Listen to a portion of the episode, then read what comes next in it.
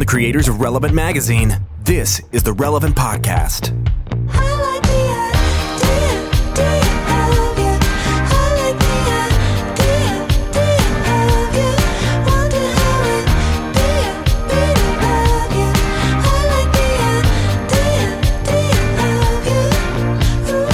Friday, November 1st, 2019. You're listening to the Relevant Podcast. I'm your host, Tyler Huckabee, coming at you from Paris, France. Back there, stateside, we have my friend, John David Harris. I call him JD. How you doing? Greetings, doing well. How are you? I'm doing just fine. Keeping an eye on JD. We swapped roles this week. Keeping an eye on JD, making sure he doesn't get too out of sorts. He doesn't get into too much trouble. Over in the booth there, we have our producer, Chandler Strang. Hello. And out there in Loveland, Virginia, it's a big day for him, ladies and gentlemen. So I hope we are all prepared to give him all the due attention that he deserves after a long, hard fought battle. He was up late at night making sure this one happened.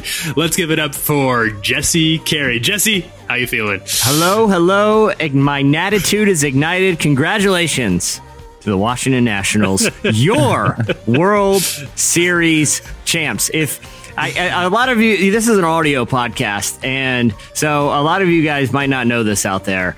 But I wear a Washington Nationals hat almost every day of my life. I have spent a tremendous amount of time going to Washington Nationals games, watching them on television, and talking about them with people who honestly could care less. Well, guess who cares now? Everyone, because we just won the one more. We just won the World Series in Game Seven in thrilling fashion. Congrats, Nats! Who are they playing? They're playing the Houston Astros, the best team in baseball. Chandler. I saw a thing about a guy who bet like twelve million dollars on the Astros Well, Ooh. to well, win. Ooh, Bad bet. jokes on him. Jokes on him.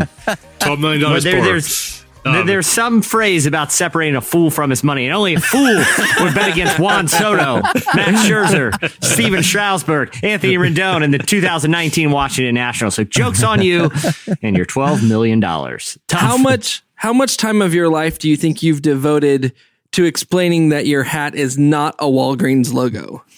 I mean, only to what I big thought it jerks who was come up and ask me about it, and I say. Get a TV and learn about baseball because this team's hot. And they're going to win a World Series soon. Well, guess who knows the, the, what the curly W is? That's that's what Nats fans call it, a curly W. And when we win, our announcer goes, "It's time to put another curly W in the books." And last night. We got the ultimate curly W. And that Oh, curly man. W is a World Series win. So When someone Nats. talks about baseball, I feel like I've just been transported back in time to like like a Seriously. different Better era. Like, oh, that people are- game that game is a time machine Yeah. Yeah. to like a, a, a bygone era of America. It is weird to go to listen to people talk about baseball even. Yeah, they To have a to say bygone like, era, yeah, to a beautiful era. Yeah, see?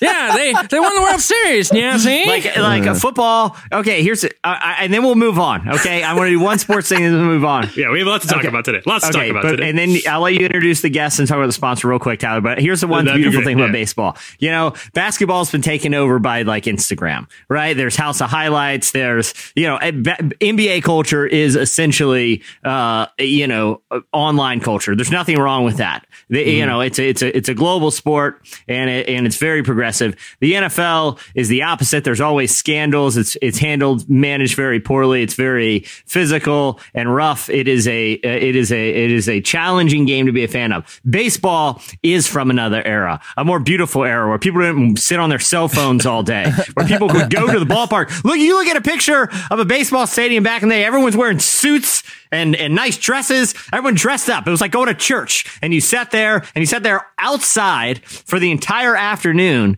just hanging out. And that's what baseball still is. And that's why it's great.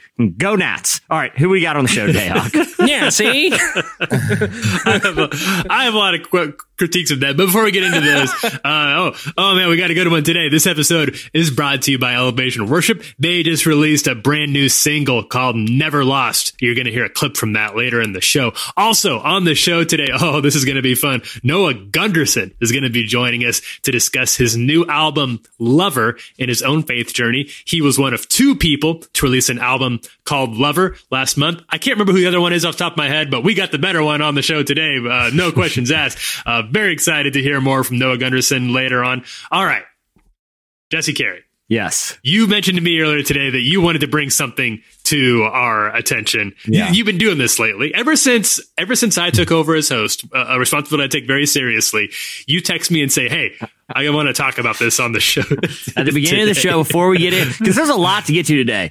Like we, we, have have, to- we, we got the hot list coming up. Noah's going to be here. we have a listener of the week. Listener of the week on standby. Incredible facts. Like three. I mean, in terms of like three interesting facts, this is probably uh, you know the best. They're all bangers. Yeah, they're all bangers. So All bangers. They all slap. And so, but I did want to talk about something here at the beginning of the show. This will be brief. Um, I this morning we you know huck and i were generally i think we're usually the first ones to to, to be online and, we're, and we got a lot going on right now at uh ye old relevant First in, last out. yeah and- First in, last out. That's my motto. that's right. So we got a lot going on over there, and we're trying to plan stuff for the morning.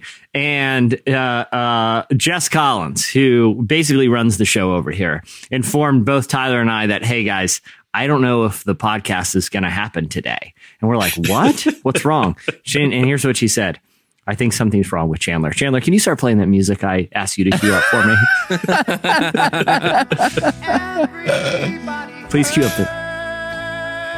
She said, Jess said, I, I, I texted Chandler at 3 a.m. at 5 a.m. this morning to see if he's coming in. Um, I haven't heard back. I'm really worried. Keep it playing. Keep it playing. It's, I woke up at like 9:15 and saw that text, and then yeah. Okay, know. and I she mean- goes, she goes, listen, Chandler's dealing with a lot right now in his life. He's going through a very difficult situation, and and no, they, I she think, said she this. used, all- I think she used the phrase emotionally drained. He's very. she literally said. She literally said, "I don't even know if he's coming in at all today." Chandler's Well, very emotional. No, yesterday no, no, let me finish. Let me finish. she goes, "Chandler's very emotionally drained. He's dealing with a very difficult situation." I was like, Uh-huh. "Oh no, what is it?" Thoughts and prayers up to my guy here. Uh-huh. And and Jess informed us that the emotionally draining, life altering situation that Chandler was in was his car got towed yesterday. which I'm not sure. I'm not sure how I got taken to that place. It was definitely annoying and a bummer that my car got towed, but um, But I almost you, but didn't you get made it. it. You I made it almost didn't get it back. I almost didn't get it back yesterday, but it all worked out. so, it, like, I'm picturing Chandler laying in bed, like, you know, with this song playing just on a loop. And he's looking at the number of a tow truck company, thinking about when do I even call them? How much is this going to cost? Like, why did I choose was- to park there? it- Chandler, it is- what did you do to get your car towed? It's a racket. I just parked on the street, and that was that was it. I also got a parking ticket, which was pretty cool.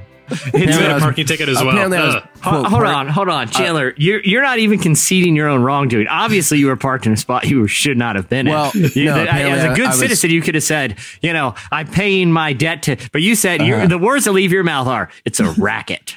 it is. Apparently, I was uh, quote blocking a driveway, which definitely wasn't blocking a driveway, but some people just, Oh, you know, they're not. oh, so they're not you could contest this one. You would take. Yeah. You're ready to take No, this I- one. I- Are you going to take it to court? no, Go to the no, no. man. I've already, I've already handled it. Yeah, for my Oh, for my a handle. experience, which is limited because I follow clearly marked parking laws. Um, Towing Uh-huh. Yeah, no, empl- tow tow truck employee comp- uh, uh, tow truck company employees are Mm-hmm. typically pretty surly people. Did you have a good positive or negative experience getting your vehicle They vehicle were back? actually, they're they were pleasant, very pleasant. Oh, that's nice. I'm sure they're happy to rare. take your money. They- well, they, I'm, I'm sure that they knew that I was not super pumped on, you know, having to pay 200 bucks to get my car back, but Well, here's the thing, man. I know you're going through a lot right now in your life. I know this is emotionally draining, and I know. I was wondering, was wondering what that cue that song about, and about. I know, you know, there's a lot of people rallying around you to get you through uh-huh. this difficult season with the car Oh, being no, towed I'm- and all. I'm good now. And I just want to let you it was know an annoying that, day yesterday. That, we're here for you, and We're all here for you. And we were we were concerned you weren't even that we were thinking, you know, we just want you for the first time in a long time miss an entire episode because listen, life comes at you fast, Chandler. one day, one day, everything, one day is everything going great. You're driving around, parking where you park. The next day you come out from, you know, burrito in hand, keys in the other, and you look and that car's gone. And all of a sudden, all of a sudden life takes that hairpin turn and, you know, Oh boy, yeah. No, it was, We, it was hey, totally fine. The, if there's anything that we were taught is that we will face trials and tribulations, and you are walking through a valley right now, my Really friend. But I can through it, tell you, on the other side of this time in the desert, things will get better. Things will get better.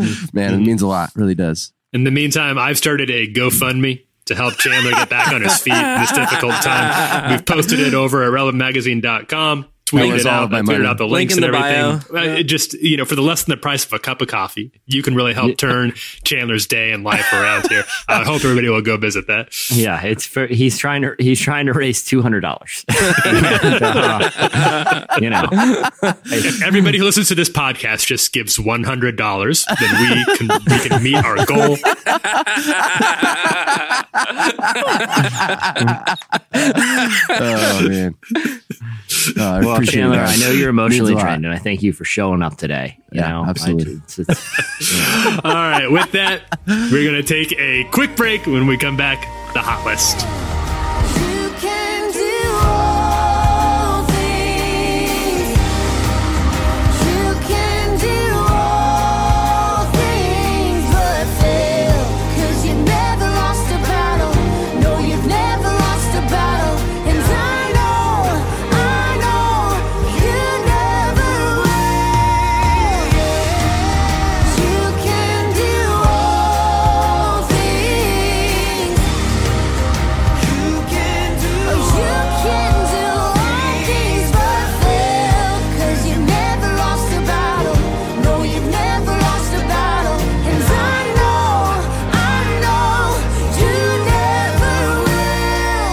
To Never Lost by our friends over there at Elevation Worship. At the beginning of the podcast, you heard "I Like the Idea of You" by Tessa Violet. That feels kind of like a feels like a that's slap in the that's- face. That is a slight. I like the idea. Yeah. Yeah, yeah, you heard it first. It sounds fun, but nope, nope. That that's a that's a bad sign. Whoever the subject of that song is, get out now. It's like in Cruising for a theory, heartbreak. in theory, I should like you. But, you know, On paper, in I theory, like you on paper. in theory, I can park here and block this poor person's driveway. You don't know where they were going, Chandler. Did you give any consideration to the person that was trying to get out of their driveway? Their driveway. It was just maybe a li- maybe like five inches or something like that, but they could have got around anyway. Yeah. Whatever. Uh, Well, hey, lesson learned. Lesson lesson learned. I hope. Hey, I hope. learned, I definitely. hope this is. I hope this is going to scare you straight. I hope this is enough has, to get you on the straight and narrow. You know, a, a lot of times people spiral after situations like this. A lot of times it's the wake up call they need. So wake up, Chandler. Woken. Like, all right, it's time for our look back at the biggest stories from our beat this week. It's time for It's the hot list. The list. It's just Coming in at number five this week, Selena Gomez. Back on the hot list after a, a short time away.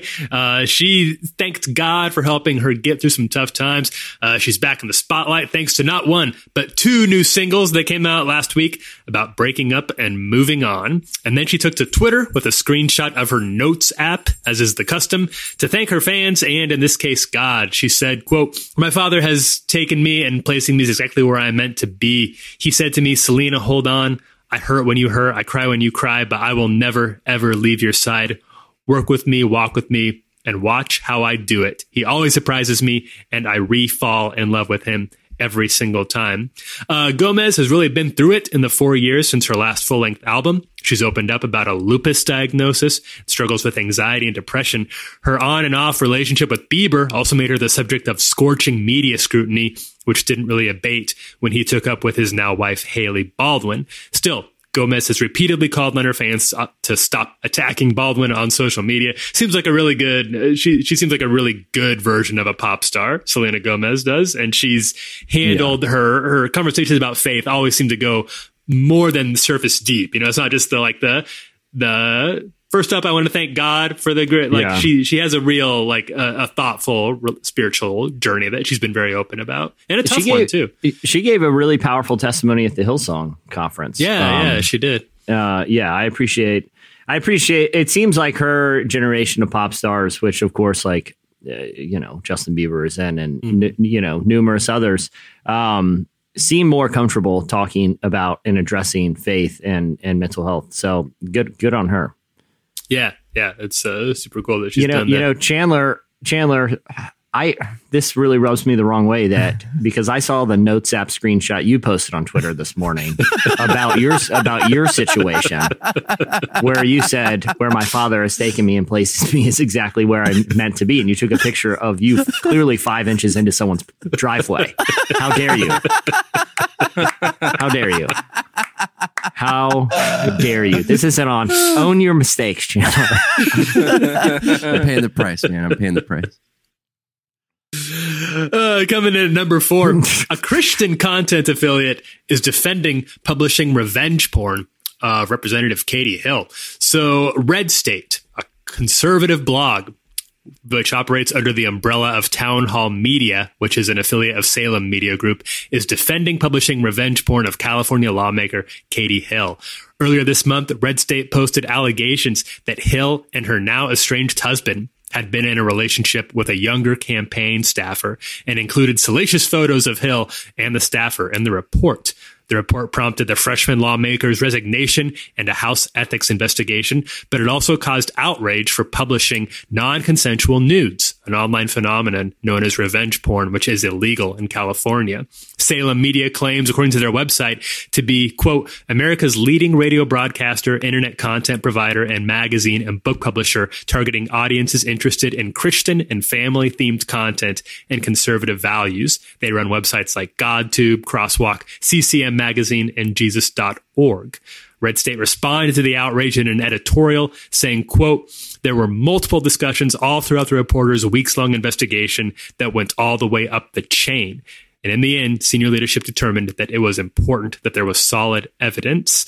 Uh, the managing editor said, don't take nudes on your phone. It isn't fair that we live in a world where the technology that helps us the most can also hurt us the most, even when we're just enjoying it privately. But that's the world we live in.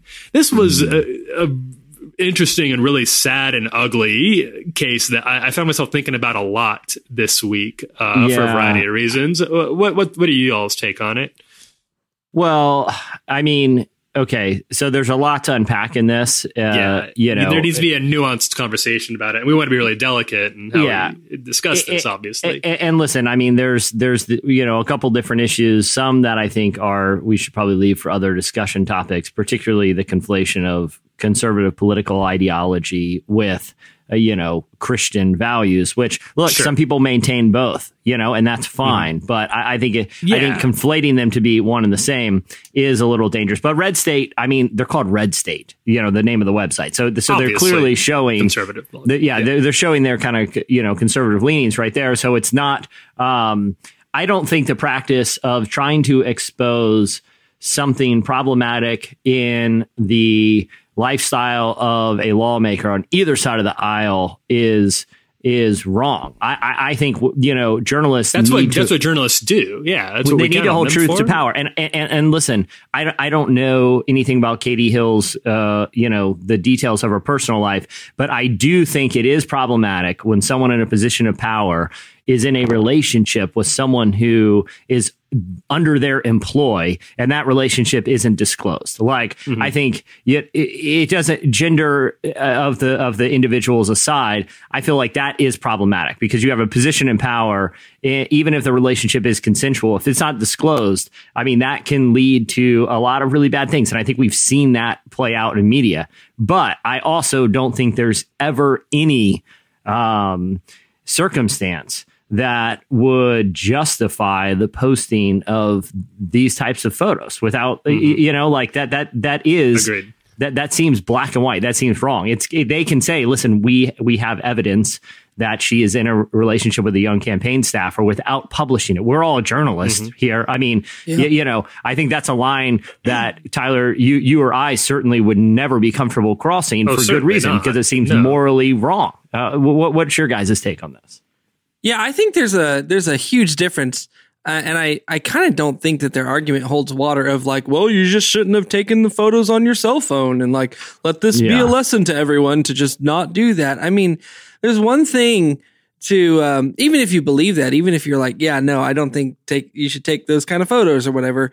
But then that doesn't um, that doesn't recuse you of the responsibility of what do you do if you have access to them I think that's a whole blaming, other if this step. is blaming yeah. somebody else for like, well, what was I supposed to do? You made me post these. That, Yeah. That's Yeah, like no, that's yeah. passing the buck in a really gross way. very weak. Yeah. It's a very weak argument, and and I think it it leads down to whole other paths where it's like you're you're wanting to set some sort of moral standard, or at least at least expose some in, uh, potential moral failing or whatever in their mindset, and then for you to go about it by doing it that way. I mean, I don't it the the medium and the message aren't fitting each other very well there. Yeah, yeah. It, it, it seems incredibly uh, wrong and problematic, and, and and the fact that they had you know weeks long editorial discussions about the newsworthiness of someone's personal photographs that that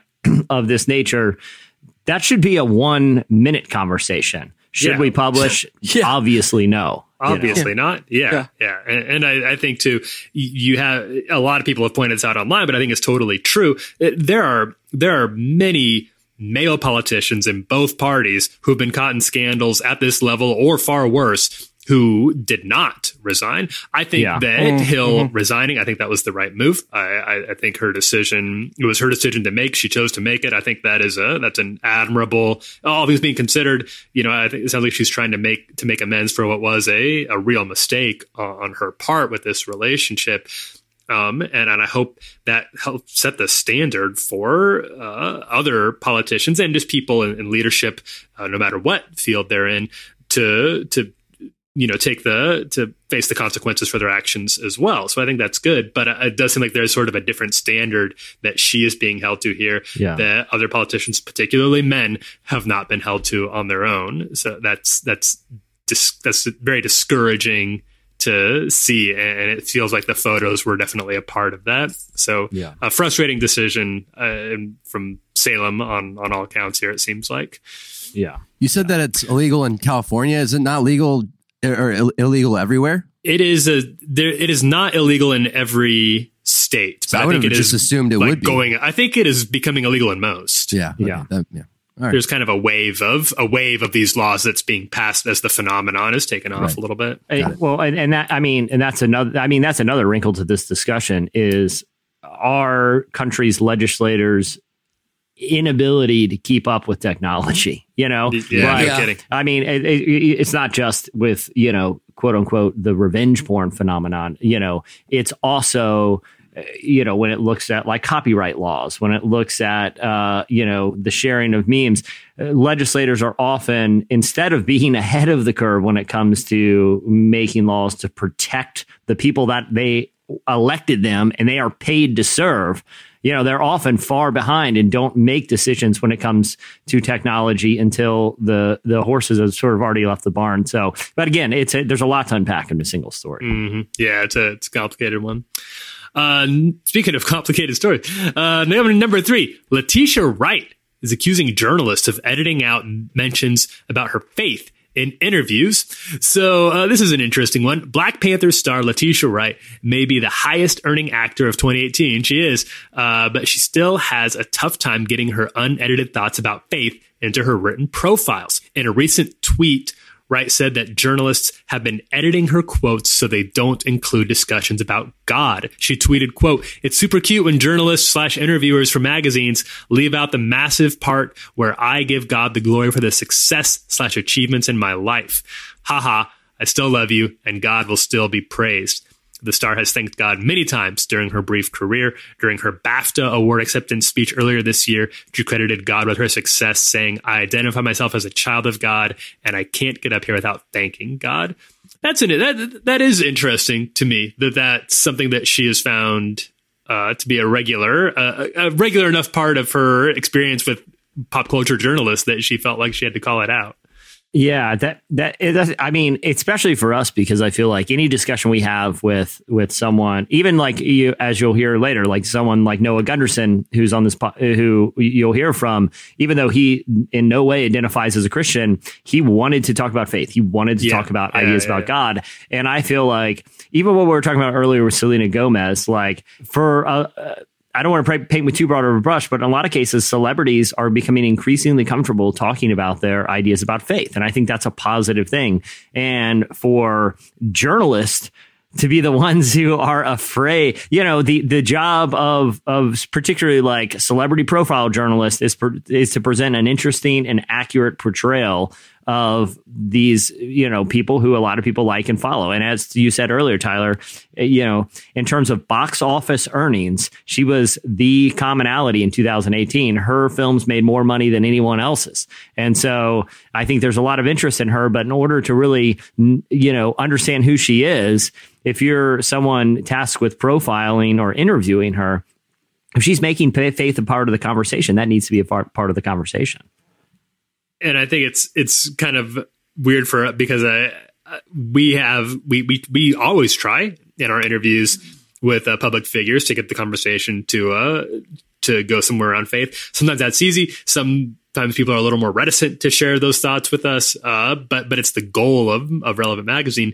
And I've even seen when we've been in part of some roundtable interviews when it's us and a few other outlets at the same table, all taking turns asking questions. You know, you get the there are people who just want to know uh, did you get to keep the clothes from the shoot and and what was your workout routine like to get Yeah. ready for this role and then we have you know our two minutes to be like do you do you think there's any sort of faith you know fi- to find those Yeah. angles and it seems to me generally speaking and this is all anecdotal on my part but generally speaking that does seem to be refreshing to a lot of the people that I've talked to to Yeah. get to say say something different uh, other than the usual the same old talking points that they usually have about the process of figuring out a new character and the respect Yeah. they have for the yeah it seems like it's it, it does and i've had uh, a few people thank uh thank me for those questions so uh, I guess that's all to say, Letitia Wright? If you're listening, we'll, we'll, we won't edit out your thoughts about faith Yeah. when you come to us. Yeah, give us a call. Buzz us right now. Figure out Chandler's part. Chandler's waiting. He's he's he's at he's doing his job right now from a tow truck office, waiting to figure out this whole can of worms he's got himself into.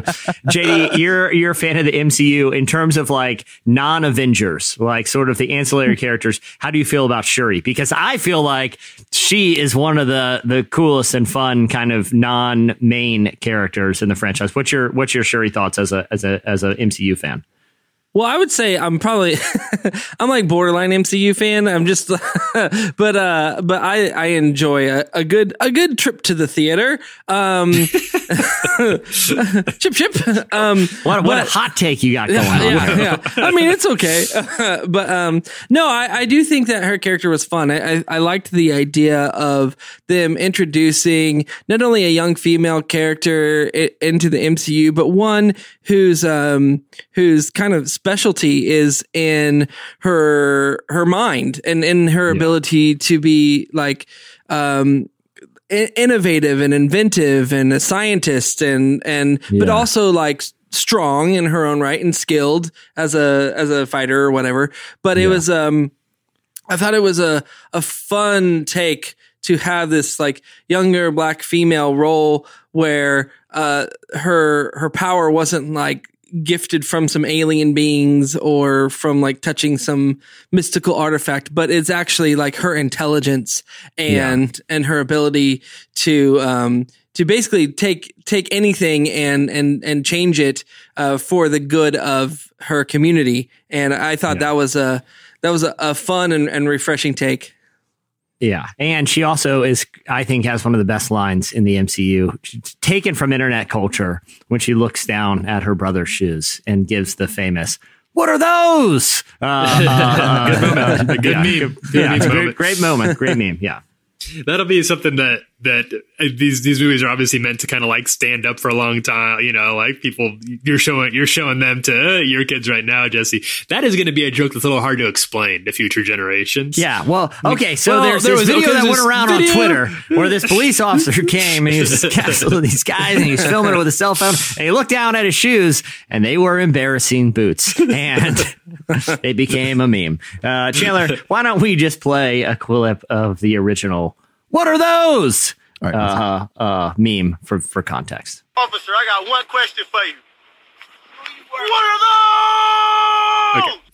So there it is. That is that, that that's the Black Panther joke that's going to live in infamy. Now you can all tell tell uh, your kids about it. Number two this week. Kirk Franklin has started a boycott of the Dove Awards. Oh, this is a good one. This is one. This is an interesting one. So this week, Kirk Franklin posted a video to social media explaining that he would no longer be taking part in any association with the Dove Awards, the Gospel Music Association, or Trinity Broadcasting Network.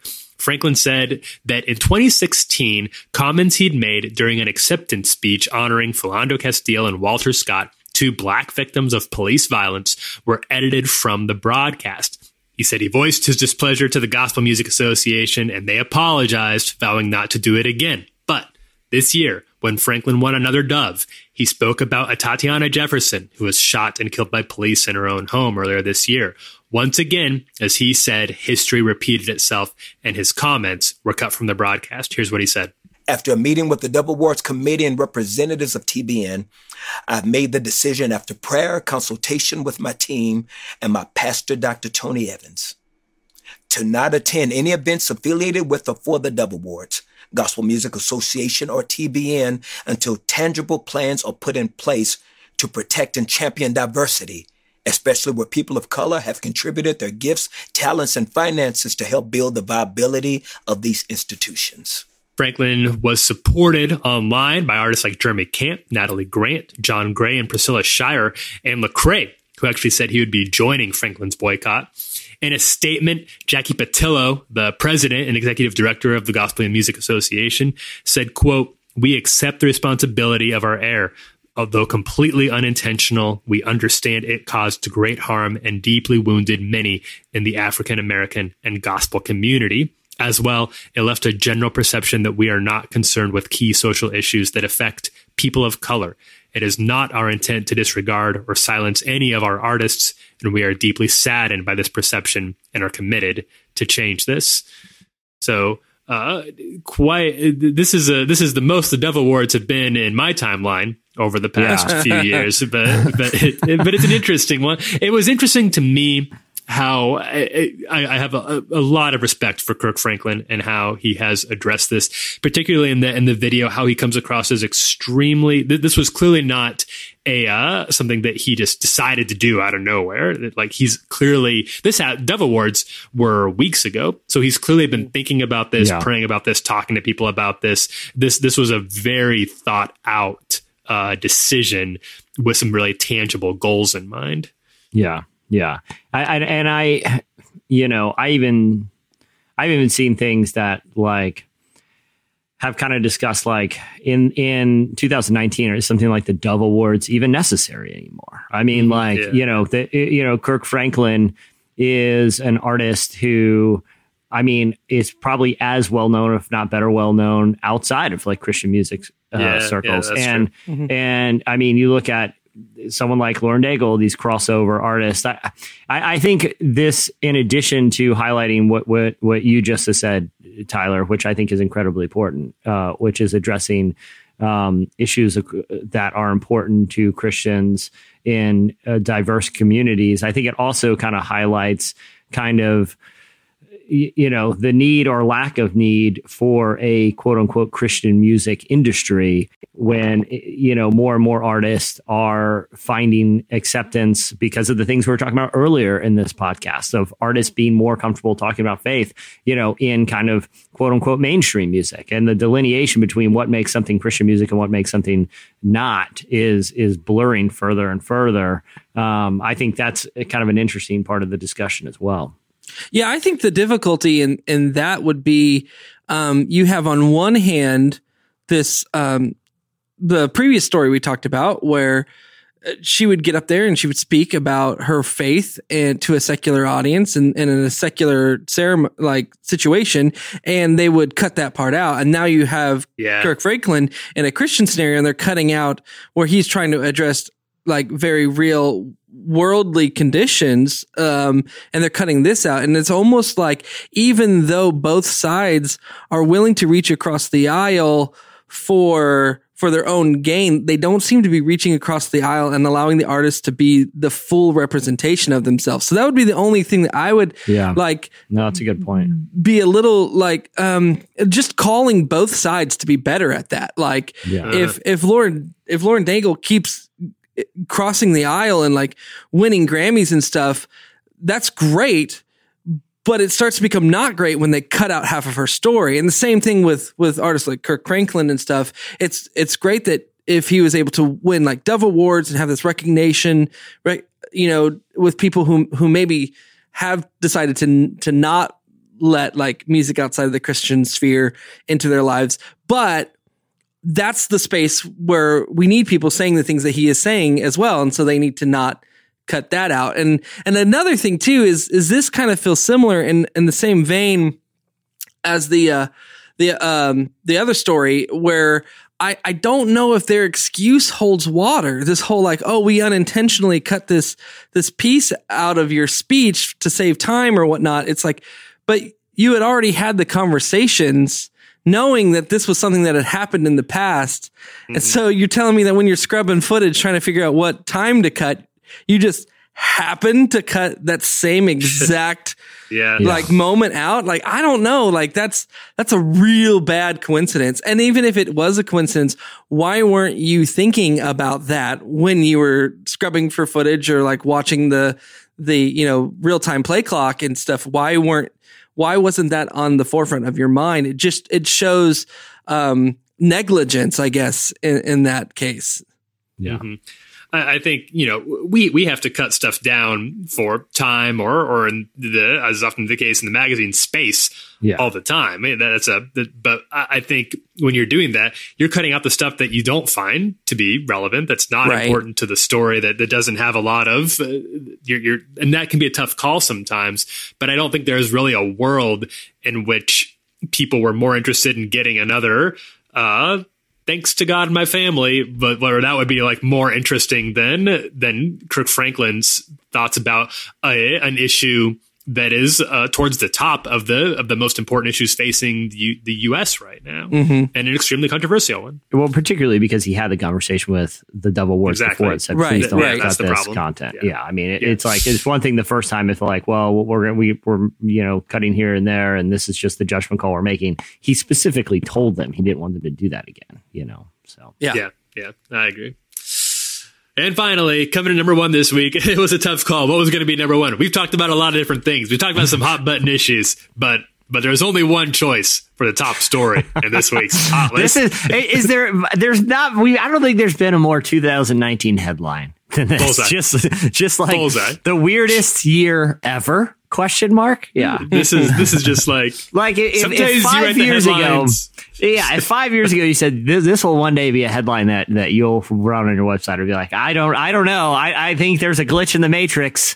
I think, uh, you know, we've merged with, uh, you know, I think Kingpin has merged alternate realities in Brooklyn, and suddenly, you know, we're on a different place on the universal timeline here. I don't know. This seems too out there. which isn't to say that this that that didn't happen. It, it could have. I don't know how else to explain what's going on Our right now. reality has merged or intersected with another, and here we are. Yeah. And here we are. Number one, Chris Tomlin kind of covers Kanye West's closed on Sunday. Okay, so some background, as I'm sure if regular listeners to this podcast are already very well up to date on our thoughts on Kanye West. But this week, Chris Tomlin, the man behind some of the biggest worship anthems of all time, is now drawing inspiration from a new inductee into the genre, Kanye West.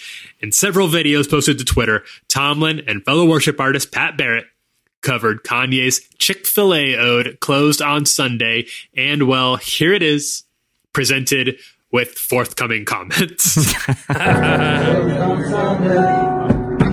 You're my Chick-fil-A. What? Mm. You're my let, let it play. Let it play. Yeah. You're my number one. Say it, Chris. With the lemonade. Mm. Oh my Closed gosh. on Sunday. Yeah. Here we go. You're my The guy in the background. Damn, Kathy, sing it like you mean Oh, it. no. Open up the doors cause the people out here screaming. Give me that biscuit and make it the quickest. Hold on, son. Extra Polynesian cause you know your boy's hungry. It's so sweet. Oh, I don't like this at Kinda all. tangy. That's okay. I'm kinda. Oh my. Oh All my. right. I, I, you know, there's a lot to- that can be said, but I'm Yeah, almost, there's a I'm lot. almost tempted to say, listeners, take that and think about what eh, what you will, because it's, yeah, it's Chandler. You seem to have pretty strong reactions to this don't like video. that. what are your thoughts? I don't I don't know, man. It's oh, it's very very cringy. I don't know. The rapping really tops it off. I, don't, I mean, like like the ad libs in the in the in the beginning, like yeah yeah. well, I don't know. I don't. Uh, not The. Yeah. the verbal the verbal ticks. We already Yeah. know that Chandler's having an emotionally draining week, and now we had to throw this at him. We had to throw Chris Tomlin. Should've thought about Cover. The man's car got towed yesterday, and now you're going to make him play a clip of worship leaders covering Kanye. That's how we do him. That's mean. That's in mean. a dark place at the moment, man. Yeah. Chris, Chris Tomlin has been on the podcast a number of times. Uh, he's always come across to me as a as, as a very charming, uh, humble, very gracious individual. Uh, I, I like Chris Tomlin. This isn't just me trying to save face here. I, I like I like talking to Chris. Yeah, Chris has also been very open with us. I, I think I can share this. He's shared it with us. Chris wants to be a uh, he, he he has dreamed of a career in country music and country western. He he likes the idea of being a country star. He's Nash. He's a Nashville boy. That makes a lot of sense. And I think after hearing this, I would encourage him to pursue that. That. If, if, if roads diverge, and you can either go the country uh. route or the hip hop route. Yeah. My my my suggestion to my gut is that country is a better option. I would him. say this: I- I grab agree the steering wheel of the car of your career if it's going to be one of those two direction, and yank it as hard as you can to country music. like if you want to stay with worship, that's fine, great. Yeah. Obviously, you've accomplished there. But if it's between hip hop and country, please, please, Yeah. please, please Agreed. choose anything else. and Chris, choose and. Chris, this comes from a spa- place of love. I trust that you would say the same thing to me if you heard any of my. There's a reason. I mean, I don't have any videos of me trying to do closed on Sunday. There's a reason, I, I, but I, but if it comes out, I, I would trust number. that you would There's speak a number of tough reasons. love. I mean, uh, they're probably self-aware. You know what I mean? Like, Yeah, it uh, yeah, Oh, they're yeah, laughing I don't think they're- I think it's They're laughing at themselves. They're Right, laughing yeah, at sure, themselves. they're in on the joke. still, they are in still. on the joke. I hope. Exactly. I believe. I trust. But what we said about country music and hip hop, we mean. That's not a joke. Don't choose. That's not a joke. Yeah. That is. You had your chance. You had your chance, and and you blew it. So All right, that'll do it for this week's. It's the hottest, the hottest. was that a sped up version? No, that's just the fast. same one. That, That was the like Chris it was like- Tomlin cover. Chris Tomlin did a quick cover of it. Gave it- Do a little spin on. Uh, we're gonna take a quick break. When we come back, Noah Gundersen's gonna join us. Oh,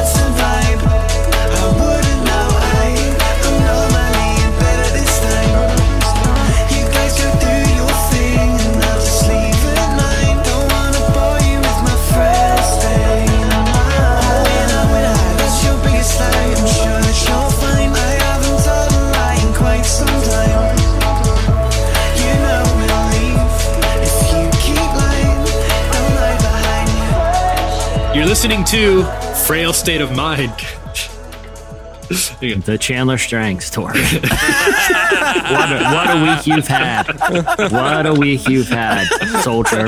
A frail. That one goes out. That's that's one goes out to my man Chandler Strang. He's going through it right now, ladies and gentlemen. You can get He's him. like, Means a lot. That Yeah, it does. GoFundMe, that GoFundMe, we are. I'm looking right now. We are at two dollars. no, I think you. I think you read it wrong. Somehow we're at negative two money. Somehow this GoFundMe is the first ever where Chandler's actually going to lose money. I don't know how that works, but but right now GoFundMe is deducting money from his uh, account because I started. I started this GoFundMe, and Chandler, you owe me two dollars. Uh, my. Oh, you can find you can find me out then. maybe next time.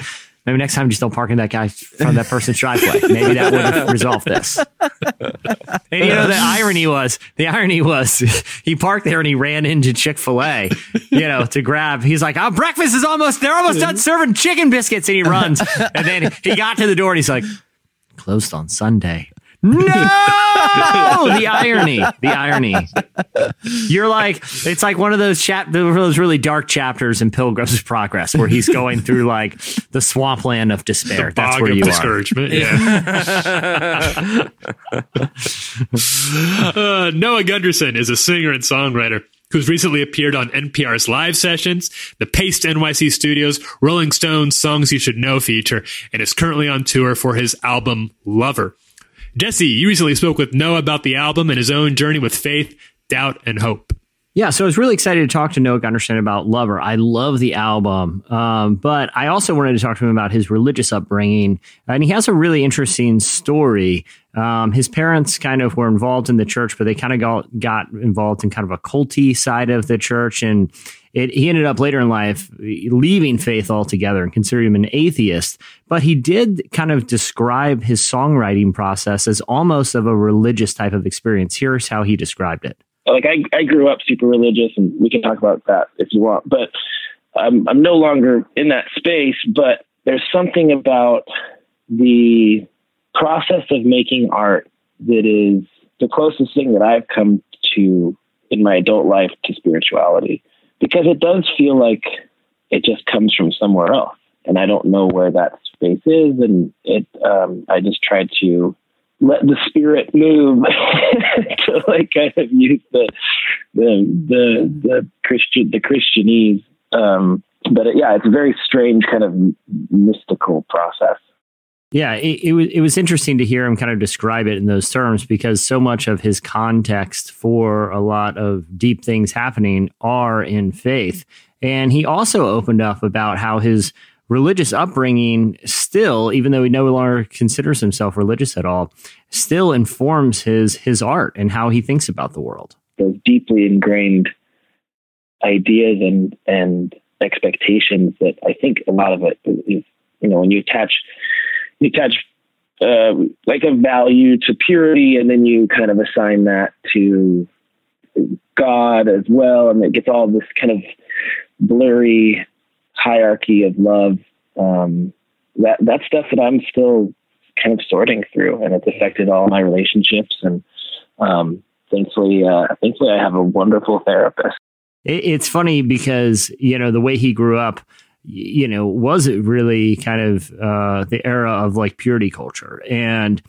So, as some, I mean, his album is called Lover, right? So he writes a lot of songs about relationships, but he can't escape how, you know, sort of almost like the baggage he he he still carries from some teachings that uh, that he was taught when he was young. And one of the interesting things while we were talking was he had seen this is years ago. This is prior to Joshua Harris, the former pastor who wrote the book "I Kissed Dating Goodbye" at a very young age. He uh, this is before. Josh Harris sort of renounced his faith publicly, but it was around the time that Josh Harris apologized for some of the ideas that he wrote in I Kissed Dating Goodbye and kind of renounced them as relationship philosophy.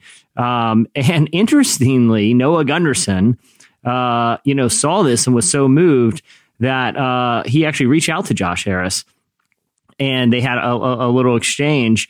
And, you know, the experience made him think a lot about the idea of even forgiveness. And here's how here's how Noah ex- described that experience. I guess I just when I saw that post that he made about you know apologizing for the book, I'm like, man, that's just so cool, and I, I want to try to attempt to pra- like practice forgiveness in that space where like yes, he fucked up a lot of people's heads, but you know he was also twenty something kid who didn't know anything either. So yeah, all that being said, yeah, I I just kind of reached out to him and just tell him like you know I appreciate that. I think it takes a lot of courage.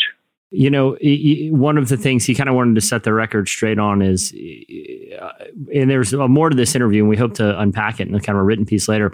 But, um, you know, he has talked a lot about his upbringing and kind of some of these more radical um, circles that even kind of got cultish at times. But his parents, you know, at some point they they kind of stood up for their their own beliefs and they allowed their faith to shift and evolve. and they've kind of walked back some of the things that uh, Noah was exposed to when he was a kid, and the way he describes it is, you know, really his parents' own faith evolution uh, kind of led to him being sort of this spiritual seeker.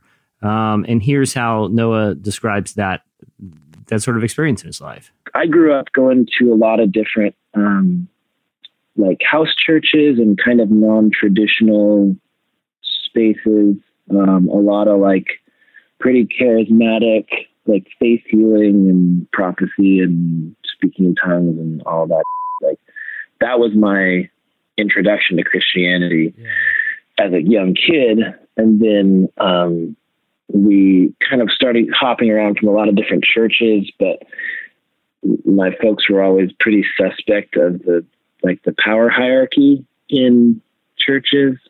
So we, you know, we'd go to a place for like a month or so, and then eventually, like, my dad would get disillusioned with the pastor or the just the whole system, and we'd kind of go somewhere else. And then, and then I grew up after that, kind of just like playing in different church worship bands and stuff, and and uh, you know, throughout that whole process, like my folks were evolving, and you know, they had a, a few things happen while I was a teenager that I think really kind of just shook some of their ideas. And and thankfully instead of doubling down they were like able to re-examine which is I, i'm really grateful for because i think that's kind of established my just like my kind of seeker identity uh, like just wanting to make sure you're never getting too like stagnant in your ideas and um, they they were in, super instrumental in in that pers- like in that worldview for me I think that's such an he has such an interesting backstory.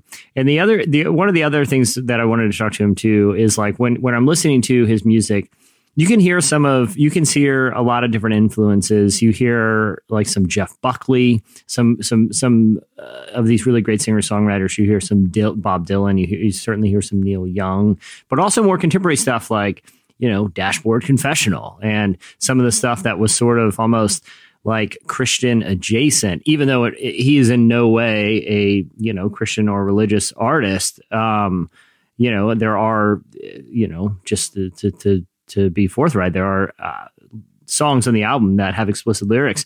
Um, but you also hear uh, you know bands like influences from like what I thought was like Pedro the Lion or, or people like that that um, uh, were popular kind of in the time that he was growing up in and around the church. So I wanted to ask him if he was influenced by some of the Christian artists that a lot of us, or or just kind of progressive artists that were kind of Christian adjacent, um, if if they were like influential for him.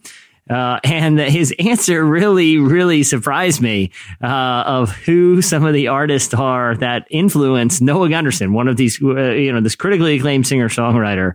Uh, who some of his influences are, and who are some bands that he's actually revisited and still digs a lot. Here's what he said.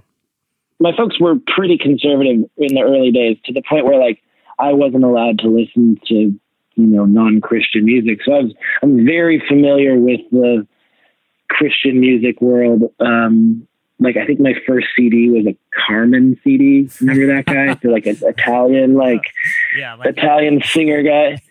He would do these cra- he would do these concerts. I, is he? Oh my god! I gotta I gotta go down like a YouTube rabbit oh, hole. Oh, Dude, but I've done one he like recently, and it's block out an afternoon though. I'll say that. Oh my god. He yeah, I remember that was like one of my first concerts. He would do these free concerts at like an arena and then like halfway through like basically do like an offering and like people would just like go around either like have staff going with like five gallon buckets and be like throwing cash in. I have no idea how he did that and made money. but anyways, yeah, like so that world like you know, grew up with the Newsboys and DC Talk and all that stuff. I actually did a deep dive on Newsboys the other day, and some of those songs actually hold up. They're pretty rad. But um uh yeah, and then like I, I remember I had like an older friend who introduced me to like Pedro the Lion and you know, that was I think that like uh it's hard to find a friend was like one of the first records I remember listening to and having an experience like what we were talking about earlier, the like this guy is saying something that I don't have the words for. And that's something I want to do. Yeah, it, it- interesting, uh, interesting ideas. But you heard it here first. Uh, Noah Gundersen still digs the Newsboys. so, uh, hey, go check out the album Lover. It is one of my favorite albums, uh, actually in a long time. Uh, start with the song "Lose You," a really great single. You will not be disappointed. Uh, yeah, and thanks for Noah Gundersen for for being on the show with us. That was Noah Gundersen. Next up, listener of the week.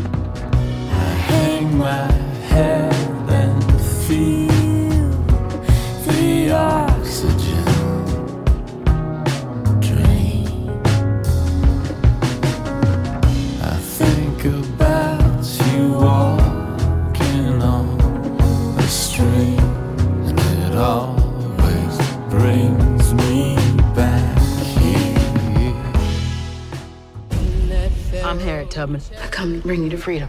Guided by the Spirit. You got to be miles away from here for dawn. Trust in God. If I'm free, they should be too. She led them to salvation. I'm gonna go get him. Do you know what would happen if you got caught? From Focus Features, I pray for God to make me strong enough to fight. witness the inspirational true story of Harriet Tubman. God don't mean people to own people. Harriet, her time is now. Now playing. Rated PG 13. Some material may be inappropriate for children under 13.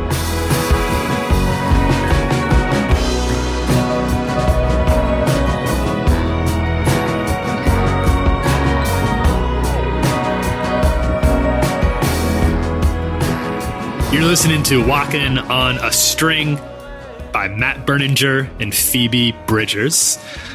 All right, now it's time for one of our favorite segments around here. Listener of the Week is where you all send us three interesting facts about yourselves. We pick a favorite one from the bunch and bring them in. And this, they're, they're always good. They're always interesting. But I think uh, you, you hate to pick favorites. But I've got a lot of, I got, my hopes are high for this one. Uh, I've, got, I've got, I've got some strong expectations.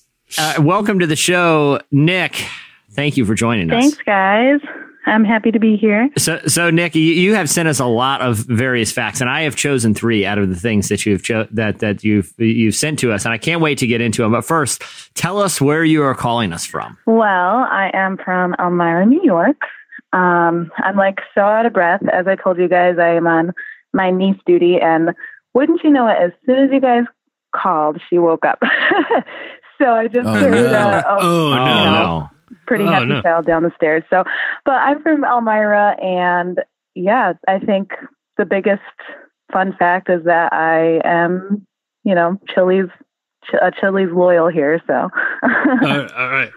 So All right, let's get into that's- okay, Let's get we into it. have we, we want to jump right in right there. You you have you you work at at a, at a local Chili's there, and we wanted to have you on before, but it interfered with the time that you're supposed to be at Chili's. and what you said in your DMs to us is that you were outraged one day, come totally Yeah. that the trader on the phone on on in the producer booth right now would choose to go to Olive Garden on occasion over Chili's. yeah. Nick, this is your chance to clear the air. What do you have to say to Chandler? Listen, Chandler, I'm I'm in the Chili's run seven years deep. Okay, so I don't. Wow. There are no oh, excuses. Oh, wow. No excuses to trade Yeah. loyalties. Yeah, well, the Chili's in Orlando is kind of far, so you know sometimes Kind of Chili, far. hey, hey, sometimes love is worth it, Chandler. Sometimes it's, you, got you, you make concessions on both sides. They're the ones bringing you out hot queso. It is worth it, Chandler. Listen, listen. When I am not able to work at the Chili's that I work at locally, I hop in my car and I drive 40 miles to the next one in my oh, district. Oh wow! And I was there. 30 Oh wow! miles. Oh wow! All right, well, you know what? You make a great point, and I'm and I'm sorry I won't do it again. Listen, the only Never reason again. I No- think no I'm more so salty is because Olive Garden is the last thing that I ate before I got um, before I got hospitalized for the GI bug a couple of years ago. So Whoa! It's Nice. Oh no! added to all of the injury with your with your betrayal. Hold on, Nick. I got a question for you. Do you think like you know someone from Olive Garden is like, here comes Nick. She's she's she's OG Chili's. We gotta you know poison her breadsticks. Do you think this was malicious, or you think you just roll the dice when you go to Olive Garden? yeah, no, I think that ugh, I to be honest, I have not had enough Olive Garden experiences to know. I had the one, As and I was as like, well you "That's enough for shouldn't. me. I'm done."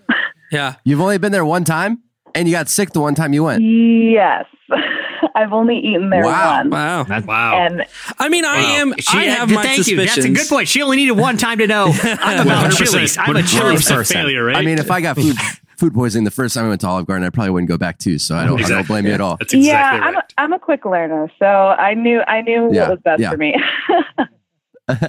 yeah, Nick, I got I got a question because you're talking about people who, as you know, have talked about Chili's and have talked to corporate Chili's Yes. and have talked all things Chili's. now we have an insider. If if someone is listening right now and they're like, I got a hankering for some Chili's, they're back on the Chili's train. Uh-huh. Yeah. What would you suggest that they order? They're, like, like this is the scenario. It's someone reasonably hungry, but it's in the middle of the day, so they kind of got to get in and out for the lunch thing, but they're pretty hungry. What do you recommend as a Chili's insider? Oh, that is the hardest question, and everybody that comes in asks me. So honestly, Man, if you have to choose off of the lunch menu, then I would say get one of the soups. They vary by store. So since I'm in the north, we have the best New England style clam chowder, which you wouldn't think to have at Chili's. It's kind of a wild card. I'm like, okay, Okay, weird that sounds good. Clam Uh-huh. chowder, Sounds good. whatever. I'm going to go with it. And I Uh-huh. think the double burger would not disappoint. It would definitely not disappoint. The double bur- Ooh, that sounds really good. Nick, I'm getting hungry. I'm getting hungry right I now. know. But if you aren't in a if if you're not in a time crunch, not because of the kitchen, because That's the what kitchen know. should be pretty fast, but because this one just takes a little bit longer to digest, you've got to try the Boss Burger. It's the best. Boss Burger. The have Boss had that. Burger is Boss a half Burger? pound burger, Wow. and you get basically every meat in the kitchen. You get like brisket, jalapeno cheddar smoked sausage, Wow. bacon, all that stuff. There's bare minimum veggies. Oh. It's really, really good to just really put you down for the rest of the day. Oh, my mouth is watering. Oh man, Yeah, that sounds- just that every. wild. I like how it's described as what's in the Boss Burger. Every kind of meat in the kitchen at the moment. they just slam it between two pieces of bread, and yeah, that sounds incredible. Well, I'm going to eat a Boss Burger today. Okay, uh, you're the other. Okay, you have two other facts I want to get to. Um, one, this one, Nick, and and, and I, I think you've made amends since Yeah. this, but there there was one point in your life where you stole an Amish buggy. What's the story behind this this grand theft buggy? Okay, so yeah, before we take this and run with it, let me just be very clear. Amish buggies, where I grew up, not hard to find. So Okay. that kind of makes my Okay. story a little less interesting. Um, and I didn't take a horse. I just took the buggy. It was with Okay. me. It was How? my. it was How- myself. how- how did you do that? Um, And Brett, of did you carry it yourself? We had the buggies. They have like these little posts that go out in front of them. So there are two of us on each of the posts, and we just picked it up and ran down the road. And that was the biggest highlight of my college career, I think. Did you just drop it at the end and leave it there, or like how did did you get well, caught? my favorite part of the whole thing was that we left it in somebody else's backyard. So okay, I, I mean, it's a scary thing to wake up and notice that your buggy's missing, right? But yeah, scarier No, I still. Oh yeah. You wake Oh, up yeah. and there's an Amish buggy in your backyard. like you know that it's not yours, but you have no idea where it came from. So how to get there? Yeah, yeah, Yeah. And there's no horse. It's like Yeah. So did you ever resolve this, or did- because it said you said in your DM, I, it's okay because I'm a new creation now. So I believe that you've made it right with God. I believe you've made this Grand Larceny right with with our God. But did you ever make it right with the yard owner or the buggy owner? sometimes forgiveness just happens between you and the Lord. And I think that I'm pretty forgiven. I don't need to reach out to the buggy owner because my walk is my own. yeah, that's right. That's and right. I moved out of that town, so I'm not worried about it. Well, you know what? If they're listening to this podcast, the irony is they probably won't or can't because for religious reasons. But if they are, is there anything you would like to say to this buggy owner? We're going to let you clear it out right now, Nick. Yeah. well, I can say that I will never, ever, ever steal a buggy again. And I think good that's, uh, that's a lesson. good lesson learned. Learned your lesson. So sorry That for is uh, that is that is that's any, repentance. any emotional damages I may have caused. I do have a, I do have a quick follow up question. This is for both you, Nick, and Chandler. Mm-hmm. Chandler, was the car you lost actually a buggy? And Nick, was this actually yesterday? in Orlando. Yeah. Because if so, we might have, be able to solve really two familiar. mysteries here. oh man, oh man. I mean, this story could get very deep, guys. I don't know if we have all the time in the world for that. yeah. Well, well, uh, I, I have a boss burger I need to get to pretty soon, but I do have another fact.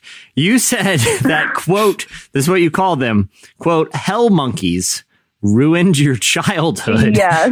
what were these monkeys, and how did they destroy your childhood? Well, when I was younger, um, my mom and I moved to this duplex that was on a farm.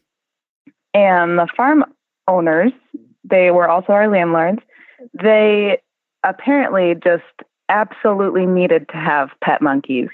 And they were the Oh. most horrifying things in the whole entire world.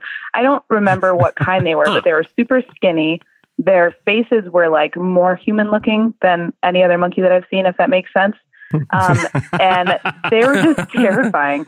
Like, I can't even explain the fear. My mom, so when we lived on the farm, I was in second grade. We lived in the upstairs apartment of the duplex. And I'm not kidding when I say that my mom leveled me trying to beat me up the stairs because one of the monkeys was chasing us.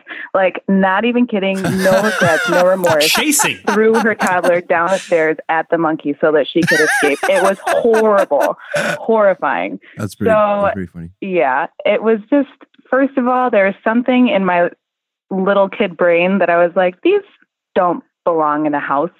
Like, these, Yeah. these don't belong here at all.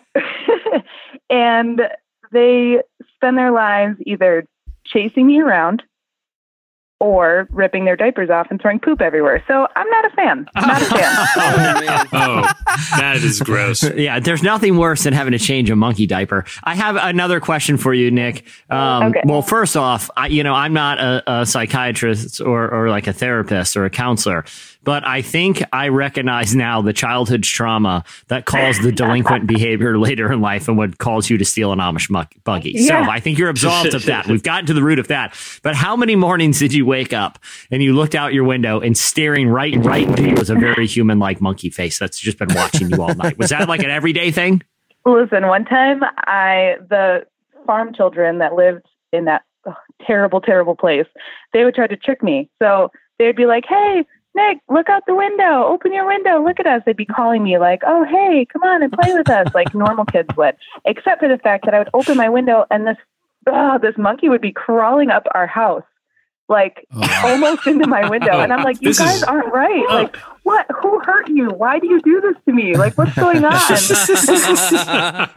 So if you can Oh, figure man. out their This emotional sounds- this trauma is- and their background as to why they would do that to me, I would love to know so that maybe I could take that to a place of forgiveness. I'm getting sort of a, we're we're recording this on Halloween. I'm getting kind of a spooky vibe out of this. This is coming across like yeah, this, this is like monster movie. Well, Nick, I'm sorry that we made you revisit your childhood trauma and your your your previous crimes, but Yeah. I will say we thank you for the boss tip on the boss burger. Nick, thank you for joining us. Thank you for being this week's listener of the week. Thanks, guys. Man, That, looking that did outside. not disappoint. That did I not know, disappoint. a, a monkey crawling up the side of your house as the children taunt you outside. That is that is straight out of a horror movie. Don't, Yeah. don't you kind Yeah. of get a little bit of a horror movie vibe out of that? Like That's like the next any- M Night Shyamalan movie. yeah, like a little M Night, uh, an Yeah. M Night movie, True Yeah. terror, the, Right, the- yeah. the- uh, a master of the genre. Yeah. Um, well, if you think that you can live up to the bar that has been set by Nick this week, and you want to be our listener of the week, then you can come at us in the DMs, relevant podcast. Uh, give us some interesting facts about yourselves. If you can connect them to a story, that's what we're really looking for here. We want we want some good we want some good yarns, some good narrative for you to for you Yeah. to share with us. Or Chili's tips. Or Or Chili's Chili's, tips. Yeah, Chili's, Chili's tips yeah, are yeah, also yeah, that's really valuable.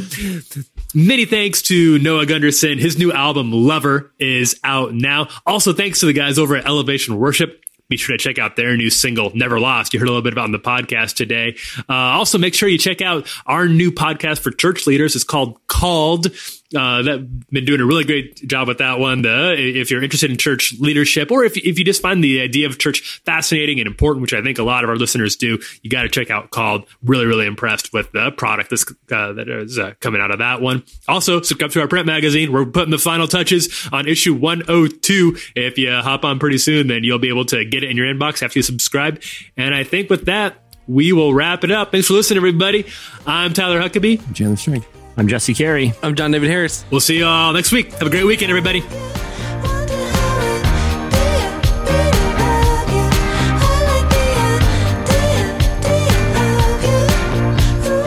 Thank you for listening to the Relevant Podcast. If you like what you heard, be sure to leave us a review on iTunes. Check out other shows from the Relevant Podcast Network in the podcast section at relevantmagazine.com. And while you're there, browse exclusive podcast merchandise at our online store. Make sure to subscribe to Relevant Magazine. Info is available at relevantmagazine.com forward slash subscribe.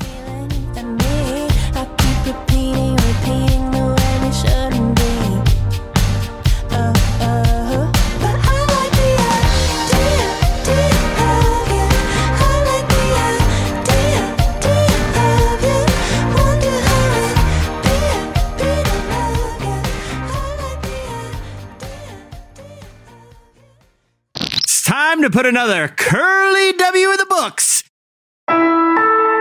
Relevant Podcast Network.